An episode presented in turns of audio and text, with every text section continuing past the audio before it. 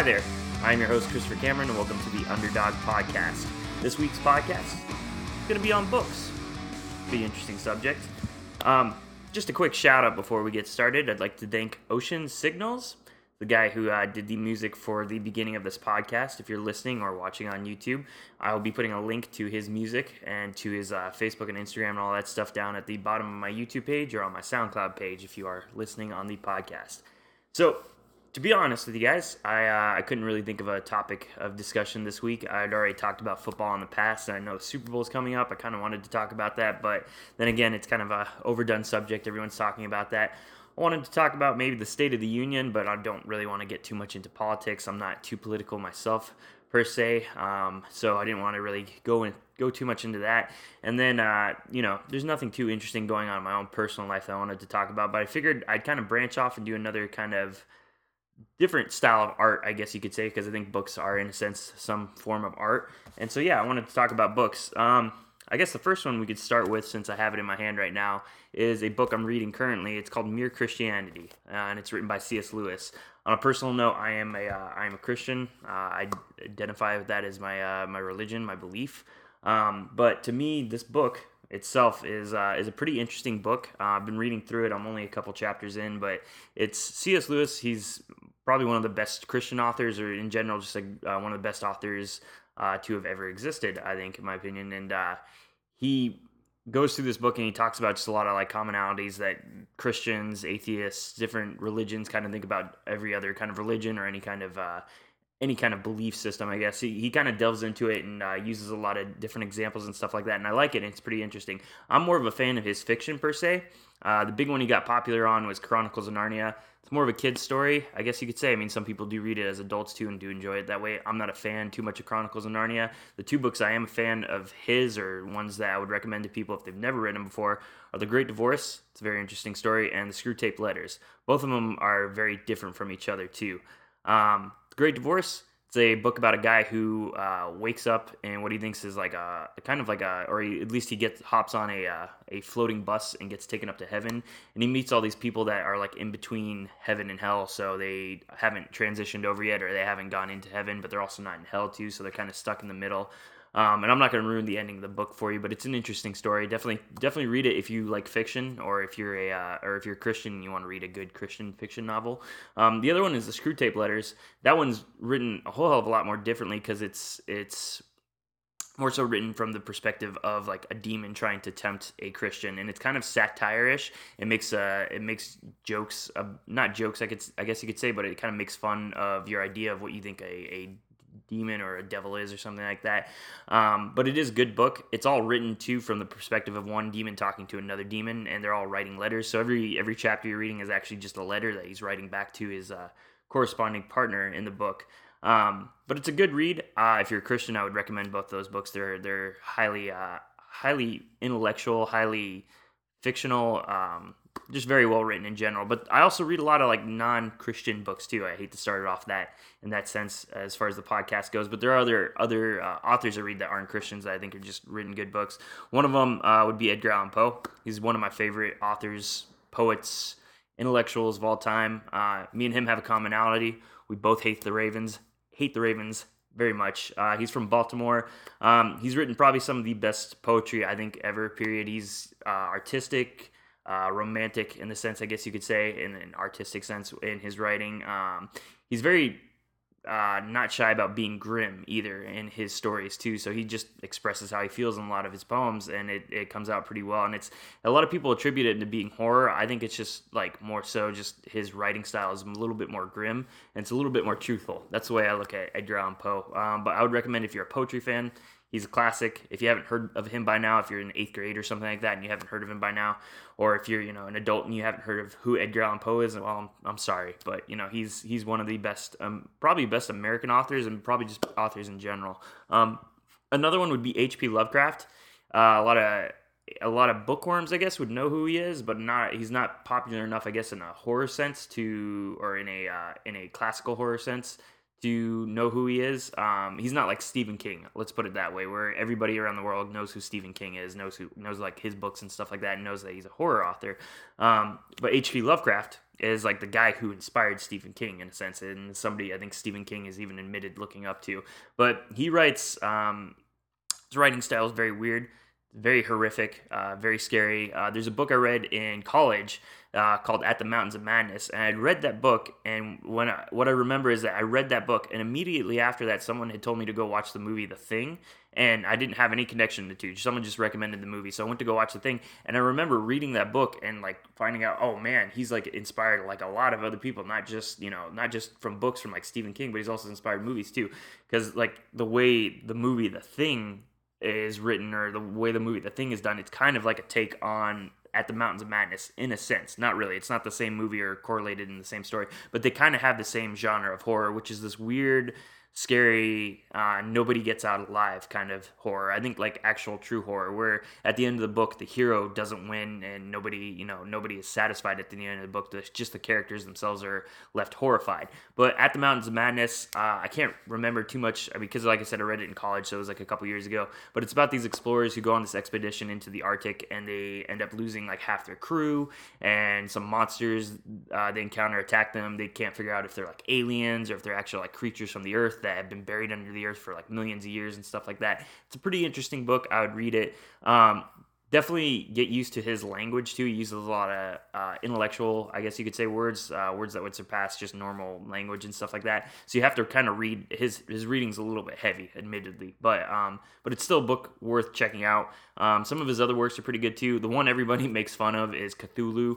Um, I know that, which uh, is supposedly like a book about a, a sea creature, demon god. I haven't read it yet, but uh, I should if I'm a fan of Lovecraft. But I've read a couple of his other stories too. But At the Mountains of Madness is the main one I can think of as far as a recommendation for his books. Um, another one, because I'm a fan of the movie Drive. I ended up, or I didn't know that the movie itself is actually based off a book. Like the Ryan Gosling movie Drive, it's an action movie. Uh, I didn't know it was based off a book, so I went to go check it out, and uh, I actually found a copy in LA. I love this. I found a copy of the book in LA where they shot the movie. Uh, in like a used bookstore, a huge used bookstore. Um, I can't remember the name of the bookstore in LA that I found it at too, but it's a huge, huge bookstore in LA, downtown LA. Found a copy of it uh, started reading it, I noticed that in the same section too, there's a like a sequel to it. So if they ever wanted to make a sequel to the movie, I hope they don't. But if they ever wanted to, there is more to the story if you wanted to read into it. But an author by the name of James Sallis, I think that's how you pronounce his name. Um, anything else I've seen him write, write, it's all like kind of like action novels. So it's like your a not atypical action novels, but that's where it'd be placed is just kind of like an action genre novel. And if you read the book, it's a whole hell of a lot different than the movie, but it still gives you kind of kind of some like character depth and basis, and it's still kind of true to that too. So it's like one of the the movie itself. After watching the movie and after reading the book, I noticed that um, that it's like one of the only books to movie films I've ever seen that have, have come pretty close to each other. The characters are similar. There's a lot of things that are different in it too, but um, but regardless the the stories are a little bit the same. The outcomes are kind of different in the book and like what happens to the actual character is different in the book. But um but it's still worth reading. If you like action if you're a fan of that movie i actually recommend reading the book because it's a pretty good read too um, I have these written on my paper here. Another one I liked in high school. I was a huge fan of this book, and I love the fact that they taught this in high school, and I love the fact that they they brought it in. But Ray Bradbury's Fahrenheit 451.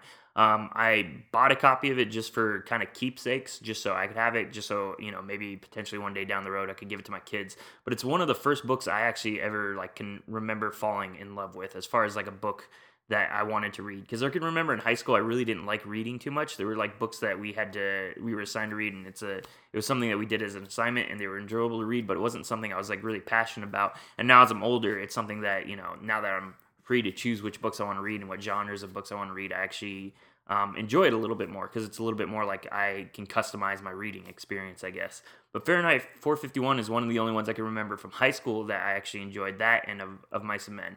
But Fahrenheit 451 set in kind of like a distant future dystopia where uh, books are outlawed. So any book, uh, this book would be outlawed. The Bible would be outlawed. The Quran would be outlawed. Um, magazines technically would be outlawed too. Uh, dictionaries, I don't know if dictionaries, but um, but any like fantasy book, any historical book, any book you could think of is outlawed. It's burned by the government.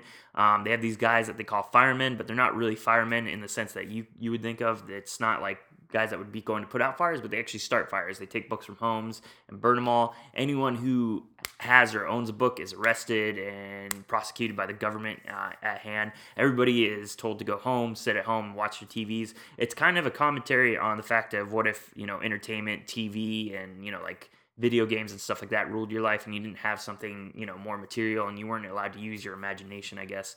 And what a world would look like if uh, you know if the government itself controlled your not just your entertainment but the way you were able to get knowledge. Because like i said in the book every form of of uh, or every excuse me like i said in the book every form of books regardless if it's history, fiction, or not, is all outlawed and it's all destroyed. And the main character is actually a fireman, one of the guys who does that, and he ends up, I think, finding a book inside one of the houses, and that's where the story starts from there. I'm not going to ruin it for you at all, but it's a really enjoyable read. They're making it into a like TV for movie film. Uh, Michael Shannon's supposed to be in it or something like that. I don't know exactly. I haven't done too much research on it, but um, I liked it. I enjoyed it if you're ever if you're a high school teacher listening to this podcast i highly recommend you teach fahrenheit 451 just on the fact alone that it's a book about burning books it's just kind of ironic and it's such a great such a great read and such a great story and such a great way to get people to get into reading i guess you could say um, another author i wrote down i guess this will be the last author i talk about um, is shakespeare I am a theater arts major. I have a theater arts degree, and I've read a lot of Shakespeare. Had to read a lot of Shakespeare. Forced to read a lot of Shakespeare. I don't say that in a negative way. I just say that in the sense that you know it's just part of who you are. If you're going to be in theater, you're going to end up reading Shakespeare. It's it's like the bread and butter of of theater in a sense. Um, but Shakespeare's some of his classics I'm a fan of. Some of them I'm not. Uh, I don't like his like comedies. I'm not a I'm not a huge like romance comedy person per se. Um, like I like comedy movies, but in the sense of like plays and stuff like that, uh, if you want me to get more of my focus, I need something a little bit, I guess, darker, a little bit more truthful. And that's where some of his other plays, like uh, I'm a huge fan of Macbeth. That's one play I would recommend. I think uh, it was probably one of his earlier plays, if I'm correct, that he wrote. Um, but it's uh, it's definitely darker. It's about a, a king who's prophesied to, or somebody who is ended up prophesied to become king, but then that that prophecy, he's also supposed to be killed, and that you know title is supposed to be taken away from him. And that's what the whole play is about is the fact that he's worried about how this is supposed to happen. He's trying to prevent his own destiny from happening i guess. Um, but it's a good play. Uh, I, I recommend it. If you could see it in the theater go watch it. If you could read the play go watch it too. The sense of language that he uses is unbelievable uh, compared to any author even in today's day and age. It's it's um, it's very poetic. Somebody like Edgar Allan Poe was very inspired by somebody like Shakespeare. Other authors authors are inspired in today's day and age by Shakespeare. Um, definitely, definitely a play I would recommend. Uh, trying to think of any other plays that I was a huge fan of. Um, Romeo and Juliet, classic ones I'm not like too too much of fond of. Um, let's see, The Tempest. The Tempest is another good one. I'd recommend that as well. I've also read that too. Um, just there's a lot of plays he's written. I'd recommend if you could get like I have a book that has all his plays and I've read through majority or I've read through a majority of it, so I'd recommend it. But The Tempest and Macbeth, if you want to start off with some good Shakespeare plays, some good readings, definitely read it. If you're a fan of like theater and stuff like that, you could read it too. If you're a fan of books, if you want to learn language and stuff like that, because they also teach Shakespeare in English as much as they do in uh, as much as they do in theater. Um, so I think he's I think he's a good enough author to to read just for that in that sense. Whether you're an English major or whether you're a theater major, whether you're a book fan, whether you're a theater fan, he kind of branches across all genres. If you want to learn language uh, in an artistic sense, uh, Shakespeare would be the guy I'd recommend for you. But like I said, I didn't really have anything to talk about on this podcast. I didn't want to talk about politics because um, I didn't want to do anything too controversial necessarily, and I don't really have any opinions on it. I wanted to do one on the Super Bowl, but I've already done one on sports and stuff like that. So I figured I'd do something that I am interested in still in life and something that uh, most people are interested to. I also noticed on YouTube nobody had a, uh, a book podcast or anything like that to listen to, and on iTunes no one really talked about it. It's like more audiobooks and stuff like that.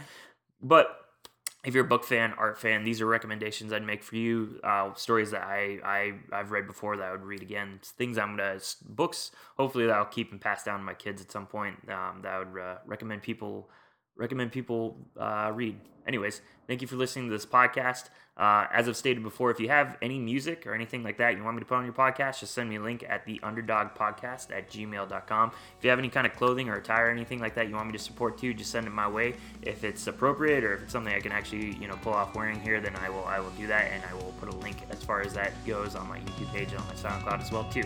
But thank you for listening to the Underdog Podcast. I'm your host, Christopher Cameron. Keep God first. Have a good rest of your day.